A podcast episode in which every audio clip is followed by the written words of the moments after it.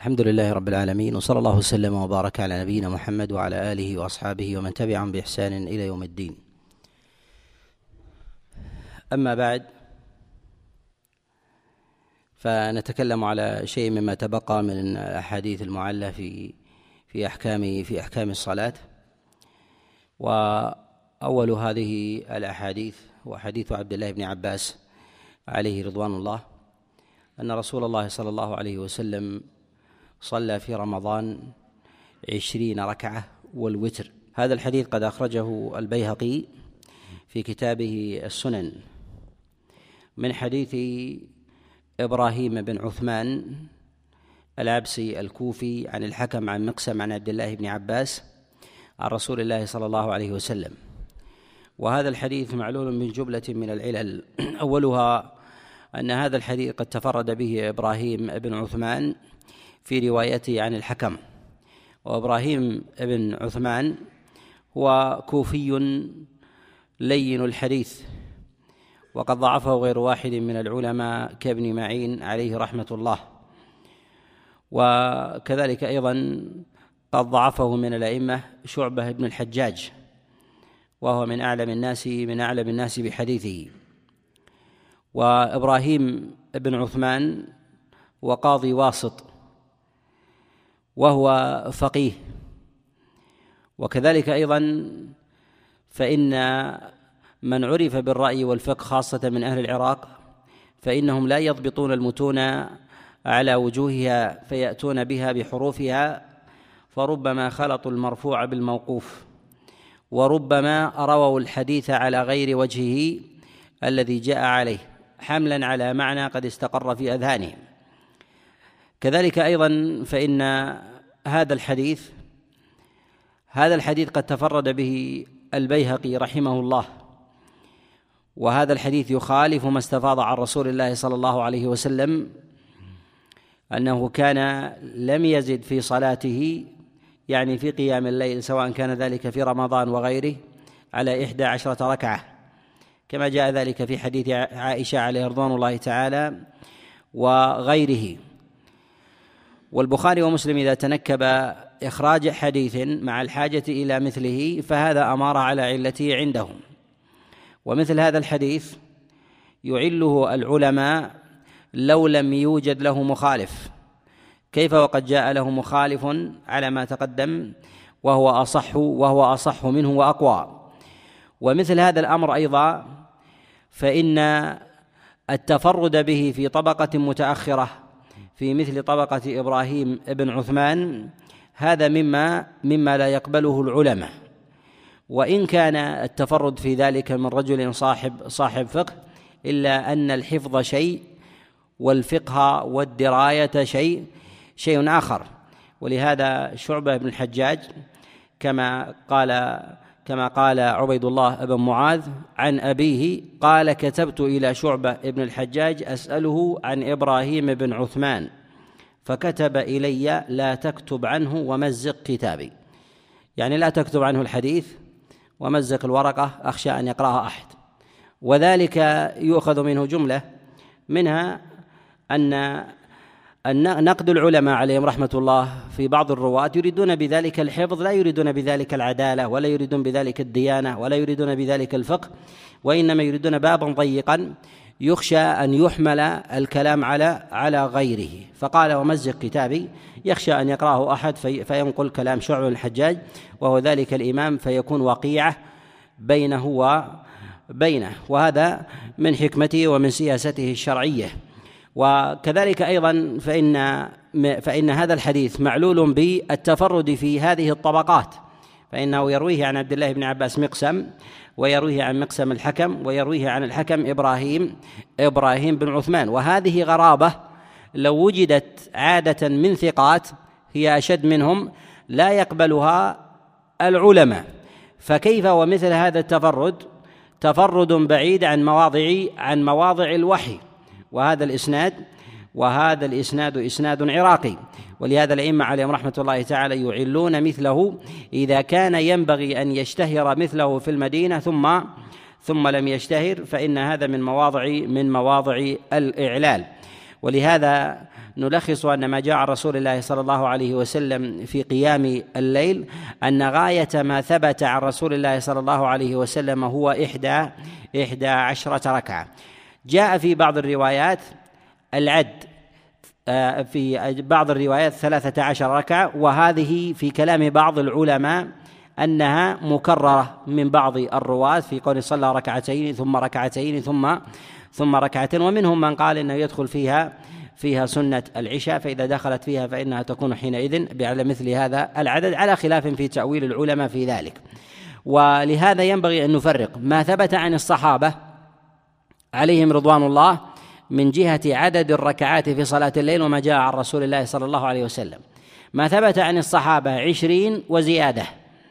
وما جاء عن النبي عليه الصلاة والسلام هو إحدى عشرة و ولا زيادة على الأرجح ولكن العموم الذي جاء النبي عليه الصلاة والسلام في حديث عبد الله بن عمر وغيره صلاة النبي عليه الصلاة والسلام مثلا مثنى مثنى أو في حديث عبد الله بن عمر قال صلاة الليل مثنى مثنى فإذا خشي أحدكم الصبح وترى بواحدة هذا إطلاق ولكن التزام بعدد جاء النبي عليه الصلاة والسلام هو هذا العدد.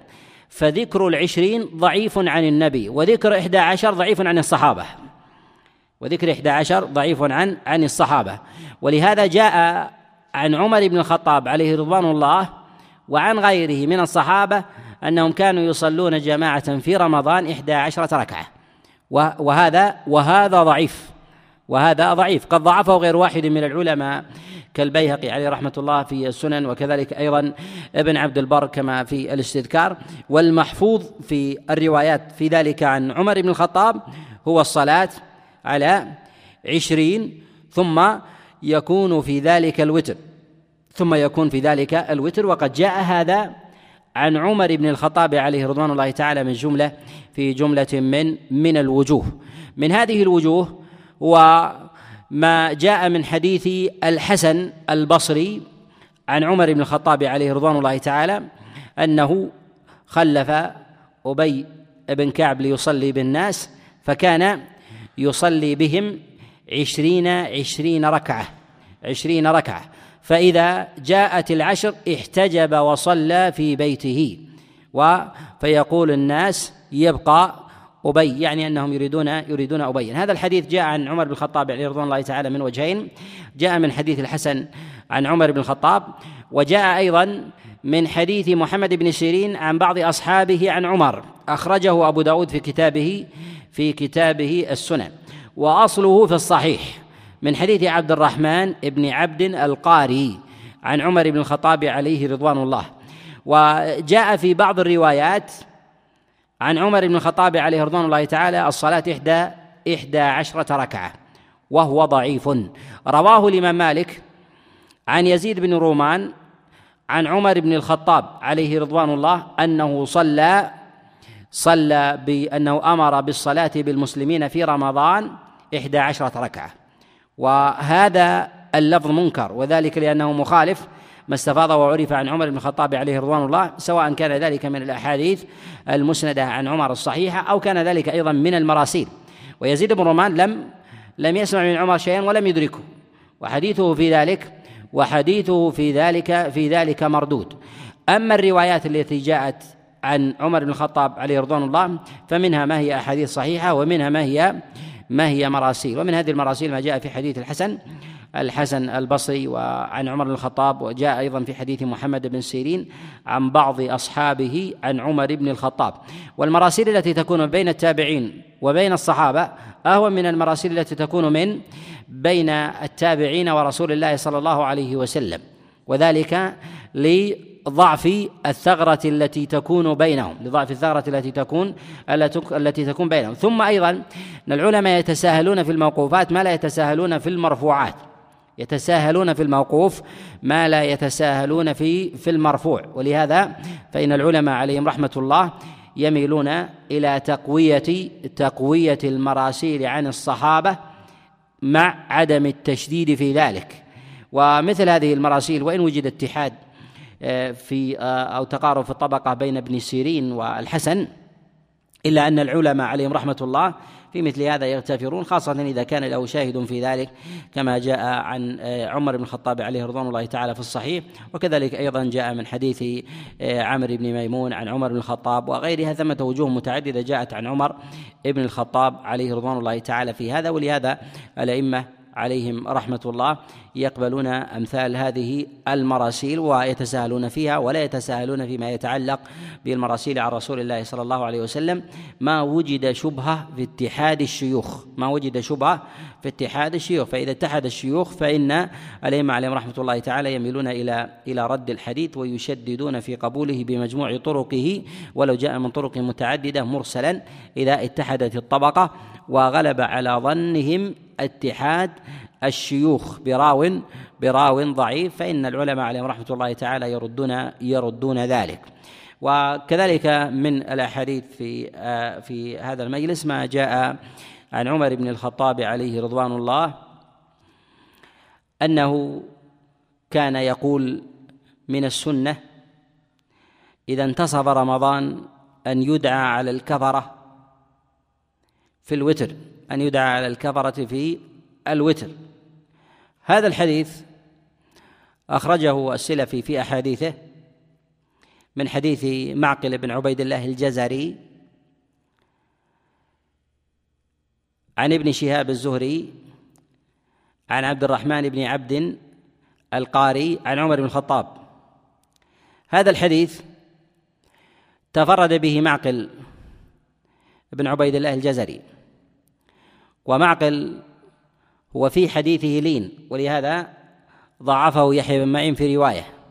ويوثقه جماعة من العلماء كالامام أحمد عليه رحمة الله وكذلك يوثقه أبو حاتم. وله شيء يسير يتفرد به من الأغلاط وهي حديث يسيرة وغالب حديثه حسن. ولكنه تفرد بهذا الوجه واستنكر عليه. استنكر عليه من وجوه اولا أن هذا الحديث وحديث عبد الرحمن بن عبد القاري عن عمر بن الخطاب في صلاة التراويح هذا في البخاري. وليس فيه هذه الزيادة وليس فيه هذه الزيادة وهي لعن الكفرة في النصف من رمضان في النصف الثاني من من رمضان ولو كانت فيه فلها أثر وحكم لا يدعه البخاري. ولما كان من غير طريق عبد الرحمن بن عبد القاري أخرجه البخاري وجاء من حديث معقل بنت هذه الزيادة وتنكبها البخاري فهذا أمارة أمارة على على علتها وهي تتضمن حكم. وإن كان هذه المسألة فيما يتعلق بمسألة الدعاء في النصف الأخير من رمضان هي محل اتفاق. هي محل اتفاق عند الصحابة عليهم رضوان الله. أن رمضان إذا انتصف يقنت وقبل ذلك لا يقنت في فيه لا يقنت فيه وتقدم عن الإشارة الإشارة إلى إلى هذا. والأحاديث الواردة في عموم القنوت والأحاديث الواردة في عموم قنوت الوتر عن رسول الله صلى الله عليه وسلم وعن الصحابة لا تخلو من علة لا تخلو لا تخلو من العلة ولهذا يحكى اتفاق الصحابة على القنوت في الوتر في رمضان في النصف الأخير وعدم القنوت في أوله وعدم القنوت في أوله. وأما مسألة الصلاة فهذا فهذا أمر آخر فإنهم كانوا فإنهم كانوا يجتمعون. وتنكب البخاري عليه رحمة الله كان في إعلاله مع وجود سوء حفظ في بعض حديث في بعض حديث معقل ابن ابن عبيد الله. وهذا الحديث أيضا أن كون من يتفرد بإخراجه السلفي عليه رحمة الله في كتاب في في أحاديثه وعدم إخراج أصحاب المسانيد وكذلك أيضا الكتب والمصنفات المشهورة له وتفرده بالرواية عنه من هذا الوجه الغريب من حديث معقل. وهذا اماره أيضا اماره أيضا على على علته ونكارته. وكلما كان الحديث في دواوين السنة أبعد عن أصولها فإنه أقرب إلى الضعف. مع الحاجة إليه مع الحاجة إلى إلى حكمه. ولهذا فأحاديث الأحكام التي يرويها المتأخرون تختلف عن أحاديث الأحكام التي يرويها التي يرويها المتقدمون. وذلك وذلك أن المتقدمين لا يدعون لمن جاء بعده لا يدعون شيئا لمن جاء لمن جاء بعدهم مما يتعلق بالأحكام. فإذا جاء لمن بعدهم شيء من الرواية فإنهم تركوه عمدا لعدم الاعتداد به. لعدم الاعتداد لعدم الاعتداد به. وتقدم معنا في التمثيل لشيء من هذا. تقدم معنا التمثيل. تذكر شيء يا أنس؟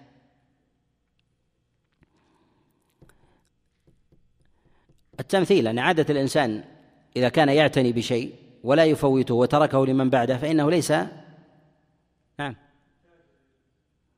التاجر. أو غير التاجر أو الشخص مثلا إذا كان هناك أناس يمشون في طريق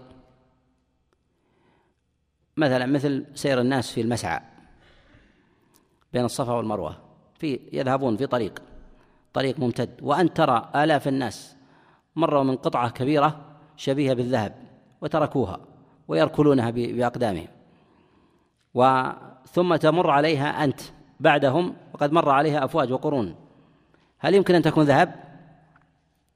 ها؟ ما يمكن لماذا؟ لا تترك مثل هذا لا يترك العناية بالحديث عند العلماء أعظم من هذا ولهذا تجد من قرائن الإعلال عند العلماء أنهم يقولون إن الحديث إذا رواه متأخر ومر على متقدم ولم يروه فما عافته نفسه إلا لأنه لا قيمة له لا قيمة لا قيمة له. ولهذا نقول إنه ينبغي لطالب العلم إذا وقف على حديث متنه ثمين فلينظر إلى طبقة هذا المسند. أين هي؟ وينظر إلى طبقة أهل بلده الذي مر به هذا الحديث مجراه وآثار الناس عليه. ما هي؟ فإذا وجدها قد مرت على أئمة علماء وفي أيضا في جميع الطبقات ومر في بلد من البلدان وتركه فما تركوه إلا لوجود إلا لوجود علة علة فيه. وأن ظاهره زيف وأن ظاهره ظاهره زيف كزيف النحاس. له لمعة ولكن ولكن لا قيمة له عند عند أهل عند أهل الصنعة عند أهل الصنعة. ومن هذه الأحاديث أيضا وحديث عمر بن الخطاب عليه رضوان الله أنه صلى ركعة ثم سلم فلحقه رجل فقال إنك سلمت عن ركعة. فقال عمر بن الخطاب عليه رضوان الله إنما هو تطوع. يصلي الإنسان ما شاء. هذا الحديث أخرجه البيهقي في كتابه السنن من حديث قابوس ابن أبي ظبيان عن أبيه عن عمر بن الخطاب عليه رضوان الله. وهذا الحديث تفرد به قابوس بن أبي ظبيان وأبوه قد اختلف فيه. هل هو صحابي أم الصحابي جده لأن له أحاديث يرويها قابوس عن أبيه عن النبي وله أحاديث يرويها قابوس عن أبيه عن جده عن النبي صلى الله عليه وسلم. واختلف فيه. وغاية ذلك أن جد قابوس صحابي والخلاف في أبيه. والخلاف؟ والخلاف في أبيه. هل أبوه من الصحابي؟ وهل إذا روى عن أبيه يريد يريد الأب الذي هو من صلبه أم يريد في ذلك الجد؟ وهذا من الإشكالات. ولكن من اليسير في هذا أن قابوس ابن أبي ظبيان هو متكلم فيه ومتكلم فيه. ولهذا نقول سواء كان في روايته عن أبيه في ذلك يروي عن صحابي أو روايته عن عن جده فهو فالطريق يكون من من وجهه وتفرده بذلك تفرده بذلك مردود تفرده بذلك بذلك مردود. وقابوس قد ضعفه غير واحد من العلماء وذلك لسوء لسوء حفظه. ضعفه يحيى بن معين وكذلك أيضا الإمام أحمد وغيرهم من من العلماء غيرهم من العلماء وأيضا نكارة المتن نكارة المتن. فإنه لو وقع من عمر بن الخطاب عليه رضوان الله اتفاقا ولو لم يقل إن هذا تطوع يصلي الإنسان ما شاء فلامكن لأمكن إمراره لاحتمال ورود السهو فيه أو لاحتمال أنه فعله اعتراضا لا تقريرا لسنة. أما أما قوله قال نافلة أو تطوع يصلي الإنسان ما شاء منها فهذا تقرير لشيء يخالف ما ثبت عن رسول الله صلى الله عليه وسلم. ولهذا نقول إن ما جاء عن الصحابة عليهم رضوان الله قريب من التشريع أكثر من غيرهم أكثر من غيرهم. وذلك لما جاء النبي عليه الصلاة والسلام كما في السنن وغيره قال عليكم بسنتي وسنة الخلفاء الراشدين المهديين من بعدي فالنبي عليه الصلاة والسلام أمر بالتمسك بسنتهم فهم أعلم الناس وأقربهم بسنة رسول الله صلى الله عليه وسلم. وقول عمر هذا تطوع يصلي الإنسان يصلي المرء أو الإنسان منه ما شاء أماره على أماره على رد ذلك التشريع وأن أنه يرى السنية في ذلك على الدوام أن السنية في ذلك على على الدوام في ركعة وركعتين ثلاث أن هذا يستوي. وهذا يخالف ما جاء النبي عليه الصلاة والسلام في حديث عبد الله بن عمر في قوله صلاة الليل مثنى مثنى فإذا خشي أحدكم الصبح أو ترى بواحدة. والمعارضة في مثل ذلك يرد بها. بخلاف من جاء متأخرا من الصحابة من صغارهم فمخالفته للمرفوع الصريح عن النبي عليه الصلاة والسلام لا يعل بها صراحة لا يعل بها صراحة ويشدد ويشدد في ذلك. وذلك لاحتمال ورود المخالفة مع القطع بعدم العلم في المخالفة. ولكن لعدم طول الصحبة لحال رسول الله صلى الله عليه وسلم. ولهذا نقول أنه كلما على الصحابي منزلة ومرتبة وقربا من رسول الله صلى الله عليه وسلم ثم خالف الحديث المرفوع عن النبي عليه الصلاة والسلام وفيه أدنى علة كانت العلة تلك طارحة. طارحة لهذا؟ لهذا الأثر الموقوف لماذا؟ لأنه مثله يبعد ألا يطلع عن حال رسول الله صلى الله عليه وسلم وإذا كان الصحابي من من صغار الصحابة أو من متأخريهم من ممن أسلم متأخرا فخالط النبي عليه الصلاة والسلام السنة والسنتين أو الثلاث بخلاف المتقدمين فهذا فهذا لا يطرح لأدنى لأدنى علة لا يطرح لأدنى علة وإنما النبي عليه الصلاة والسلام إنما قدم الخلفاء الراشدين كما تقدم في حديث العرباض وذلك لطول مخالطتهم له وقدم صحبتهم معه وإدراكهم لسنته ما لم يدركه ما لم يدركه غيرهم من معرفة صلاته وخاصته في أمره وسبر حاله وطول معاشرته فإن هذا نوع من الفقه نوع من الفقه فنحن نسبر السنة المنقولة عن النبي عليه الصلاة والسلام حتى نفهم ما فهمه الواحد منهم ما فهمه الواحد منهم في جلسات مع رسول الله صلى الله عليه وسلم. فهم يرونه ويرون حاله ويرون قيامه وشدته في بعض الأمور ولينة وكذلك أيضا حرصه على المداومة على أمر أو تخفيفه في المداومة في المداومة عليه فهم يدركون شيئا لا ينص عليه. يدركون شيئا لا لا ينص لا ينص عليه. ولهذا نقول إنه في إعلال المو في إعلال الموقوف بالمرفوع ينبغي النظر إلى طبقة الصحابي. ينبغي النظر إلى إلى طبقة الصحابي. الطبقة المتقدمة العالية يطرح الموقوف ويرد لأدنى لأدنى علة قادحة فيه. وأما إذا كان من طبقة متأخرة فإنه فإنه لا يرد لأدنى علة إلا العلة التي التي يطرح بها الحديث ولا يقبل من جهة من جهة أصله سواء كان وجد مخالف أو لم يوجد يوجد مخالف. وإنما قلنا هذا لأن العلماء من جهة الأصل يتساهلون في في العمل بالموقوفات. يتساهلون بالعمل بالموقوفات وذلك لأمور لأن التشديد في المرفوع تشديد في الوحي والتساهل في غير المرفوع تساهل في غير وحي. والكذب في المرفوع كذب على الوحي كذب على المشرع. والكذب لو ورد على الموقوف ليس كذبا على على المشرع. فالإنسان لا يفعل ذلك تدينا. إذا فعل بالموقوف وإنما يفعله استئناسا. إذا تجرد من شيء مر إذا اتبع. لما ضعفت ضعف حينئذ التشديد في لوازمها من جهة من جهة الرواية وكذلك وكذلك الإعلال. من الأحاديث أيضا في هذا الباب وهو أيضا يأتي على معنى على معنى ما جاء عن عمر بن الخطاب عليه رضوان الله ما جاء من آه، ما جاء عن أبي ذر عليه رضوان الله أنه قام يصلي فأخذ يخفض ويرفع ثم سلم فتبعه رجل فقال أتدري كم صليت؟ قال الله يدري إني سمعت رسول الله صلى الله عليه وسلم يقول من سجد لله سجدة رفعه الله بها درجة.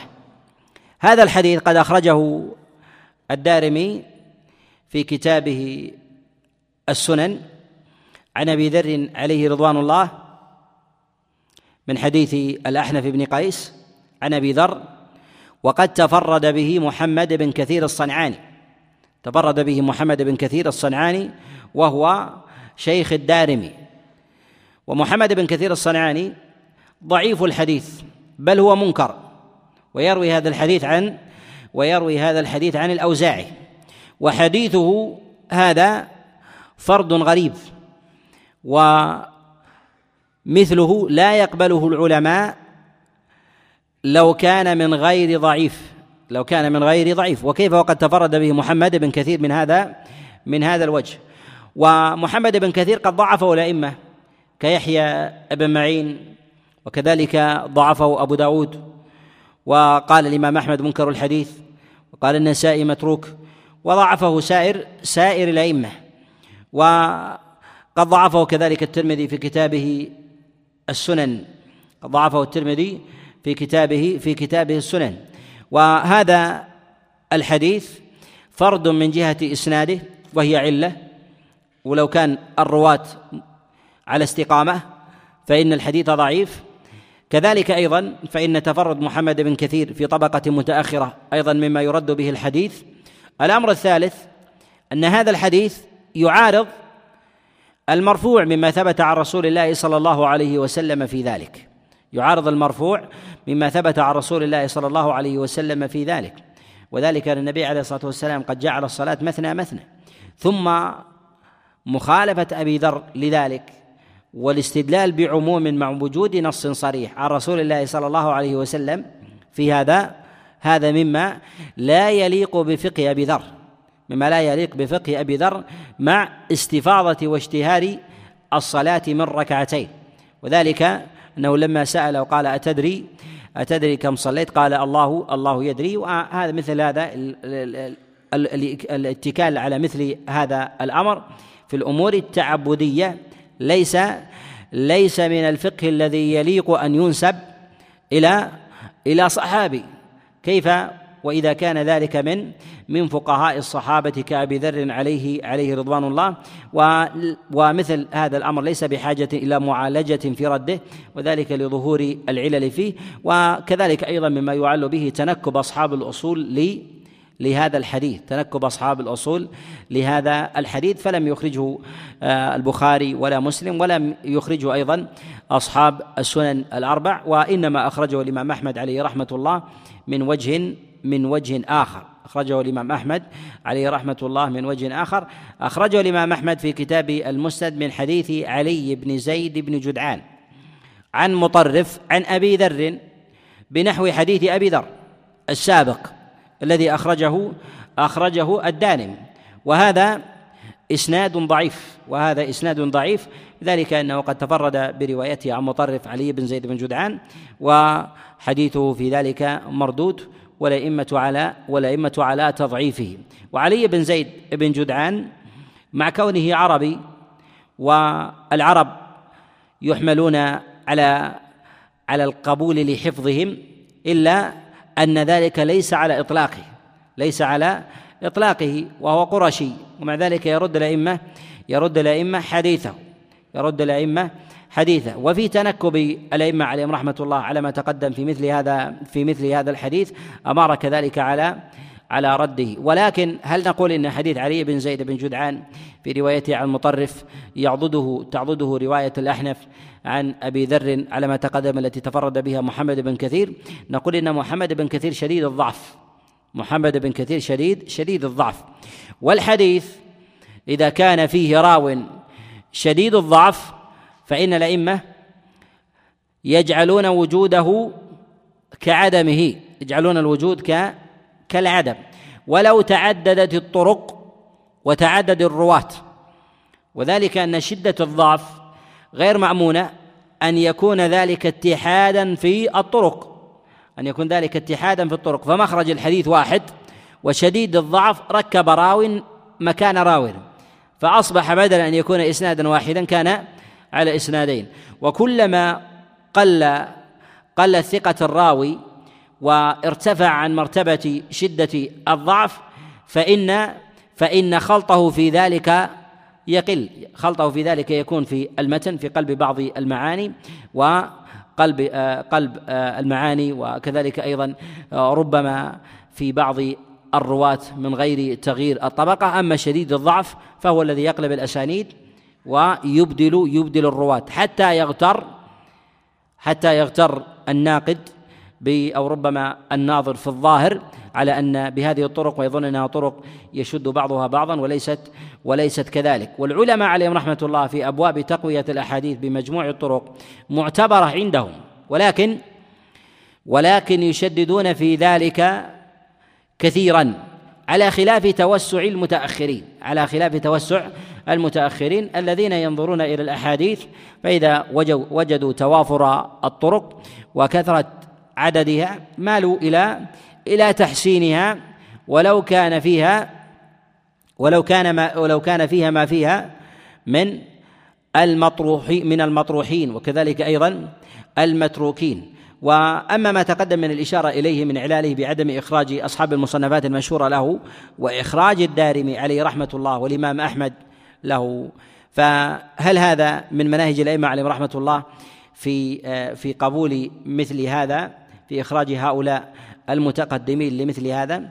نقول إنه ينبغي أن نعلم أن الإمام أحمد عليه رحمة الله لم يعمد إلى إخراج الأحاديث الصحيحة في كتابه المسند وليس ذلك من شرطه. وكذلك أيضا فإن الإمام أحمد عليه رحمة الله يخرج من الأحاديث ما ما هو ضعيف لوجود من يحتج ويورد مثل مثل هذا الحديث.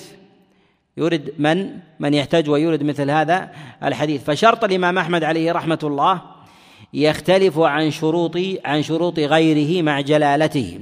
ولهذا الإمام أحمد عليه رحمة الله لما دفع كتابه المسند لابن عبد الله قال هذا على هذا يدور حديث الناس وفيه ما اشتهر. ونقل هذا أيضا أبو موسى المديني ونقله كذلك أيضا ذكره عن عبد الله عن أبيه أبو الفرج بن الجوزي وغيرهم من من أئمة الحنابلة عن الإمام أحمد. لهذا نقول إن شرط الإمام أحمد عليه رحمة الله هو أن يورد ما يحتج به الفقهاء. ولكن هل نقول ان ما أخرجه الإمام أحمد عليه رحمة الله في كتابه المسند لا بد أن يكون له عامل عمل به من الفقهاء وهل يلزم من ذلك نقول هذا الأصل أنه ما من حديث إلا إلا وله عامل سواء كان العمل في ذلك هو عمل ضعيف مطروح مردود أو كان ذلك عمل له حظ من النظر ومن نظر في ذلك في الفقه وجد هذا وجد هذا ظاهرا. ولكن ما يذكره الحنابلة عن الإمام أحمد عليه رحمة الله في كتابه المسند أنه ربما أخرج حديثا في كتابه المسند فكان مرجحا لأحد قوليه مرجحا لأحد لأحد قوليه. فهل الإمام أحمد في ذلك يعني أنه يحتج بالأحاديث التي يخرجها في كتابه المسند أم لا يحتج؟ لا يحتج بذلك. هذا من مواضع الخلاف عند أصحاب الإمام أحمد. هل الإمام أحمد إذا أخ هل الإمام أحمد إذا أخرج حديثا في كتابه المسند يعني بذلك أنه يميل إلى ما فيه إذا لم يكن لديه قول صحيح ثابت عنه في مسألة من المسائل. نقول اختلف الحنابلة في هذا على قولين. اختلف الحنابلة في هذا على قولين. منهم من يقول إن الأحاديث التي في مسند الإمام أحمد هي قول للإمام أحمد ولو لم ينص ولو لم ينص عليه. وإذا روي عن الإمام أحمد في ذلك قولان فإن الحديث الموجود في مسنده إذا عضد أحد القولين ولا يوجد للقول الثاني عاضد فإن هذا يؤيد يؤيده. ولهذا يقول ابن مفلح رحمه الله يقول لا يكاد الإمام أحمد عليه رحمة الله يخالف حديثا في في مسنده إذا لم يكن له قول قول في المسألة. يعني إذا جاء الإمام أحمد عليه رحمة الله في قول في المسألة فهو مقدم باعتبار صراحته وإذا لم يكن لديه فإن ما في كتابه المسند هو رأي له باعتبار السكوت عنه. وهذا ليس خاص أيضا في الإمام أحمد عليه رحمة الله فيذكره المالكيون. يذكره المالكيون على الإمام مالك في كتابه الموطأ. وكذلك أيضا ما في كتابه ما ما في المدونة مما يرويه سحنون. ولا يوجد عن الإمام مالك رواية فما يرويه من مرفوع وموقوف سواء كان ذلك مسندا أو كان ذلك بلاغا. فهذا قول الإمام مالك عليه رحمة الله. كذلك أيضا يذكره بعض فقهاء الشافعية عن الإمام الشافعي. ما يذكره الإمام الشافعي رحمه الله من أحاديث في كتابه الأم أو ما ألحق في كتاب الأم من أحكام القرآن أو كتاب العلم أو اختلاف العلماء وغير ذلك أو الرد في ردوده في في التالية للأم. هل هي مذهب له أم لا؟ نقول إذا لم يثبت في ذلك قول للشافعي لا قول قديم ولا قول جديد فإن هذا القول هو قول للإمام الشافعي عليه رحمة الله وكذلك أيضا ما يروى عن الإمام الشافعي من غير هذا الوجه من طريقه. إذا جاء الإمام الشافعي عليه رحمة الله قول آه، حديث يسند عن رسول الله صلى الله عليه وسلم أو حديث عن أحد من الصحابة ولم يكن ثمة قول الإمام الشافعي لا قول قديم ولا قول ولا قول آه، جديد فإنه لا يكاد يخالف ذلك القول وهل هذا على اضطراده أم لا؟ هذا أيضا موضع موضع خلاف عند الشافعية والمترجح في هذا أن الشافعي عليه رحمة الله أيضا لا يخالفه وليس هذا مذهبا للشافعي أيضا آه، على سبيل التخصيص بل هو يكاد يكون مذهب سائر الأئمة عليهم رحمة الله أنهم إذا أوردوا حديثا عن رسول الله صلى الله عليه وسلم وصح الإسناد إليه فإن هذا هو المذهب المذهب عنده. هذا هو المذهب عنده وهذا يجري عليه العلماء عليهم رحمة الله تعالى كثيرا ذلك في أصحاب الكتب الستة وكذلك الدارمي وكذلك أيضا الإمام أحمد في كتابه المسند وكذلك من قبلهم كالإمام مالك وكذلك أيضا الإمام الشافعي وغيرهم من أئمة من أئمة الإسلام. ولهذا ما زال العلماء يأخذون مذاهب الأئمة من الأحاديث التي التي يروونها. وإن كان بعض العلماء يفرق في هذا بين مدرستين بين مدرسة الحديث وبين مدرسة أهل الرأي. قالوا إذا كان أهل الحديث فإن الحديث الذي يروونه هو المذهب الذي يذهب إليه وهو المرجع عند ورود الاختلاف. وإذا كان ذلك من أهل الرأي والفقه فإنه لا يلزم من ذلك أن يكون مذهبا له. قالوا وذلك أن أهل الكوفة لديهم حديث يروونه عن رسول الله صلى الله عليه وسلم ولكنهم يقولون بخلافه لبعض القياس وبعض الأحاديث المخالفة له من وجوه أخرى ولو لم تكن لديهم.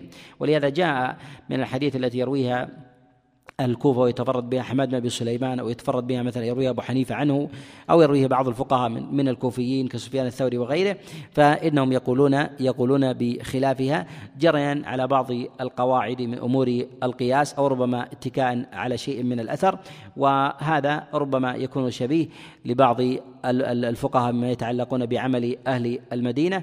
ولهذا نقول إنه تفريق وجيه بين المدرستين بين مدرسة أهل الحديث وبين مدرسة أهل الرأي إلى مدرسة أهل الحديث يتوجه العلماء عليهم رحمة الله إلى جعل الأحاديث التي يروونها هي أحاديث هي أحاديث مذهب يذهبون إليه. وأما من جهة الرأي فإنه لا يكون لا يكون مذهبا صريحا لهم باعتبار باعتبار تمسكهم بالرأي والقياس وتقديمه كثيرا على بعض المعاني الصريحة الواردة عن رسول الله صلى الله عليه وسلم. أسأل الله جل وعلا لي ولكم التوفيق والسداد والإعانة. إنه ولي ذلك والقادر عليه. كان لدى الإخوة شيء؟ نعم أنس.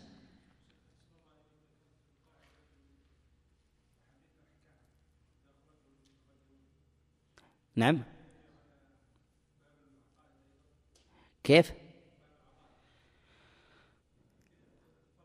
أي يقول هل التفرد في أمور الأحكام يلحق به ما يتعلق بالتفرد في مسائل العقائد؟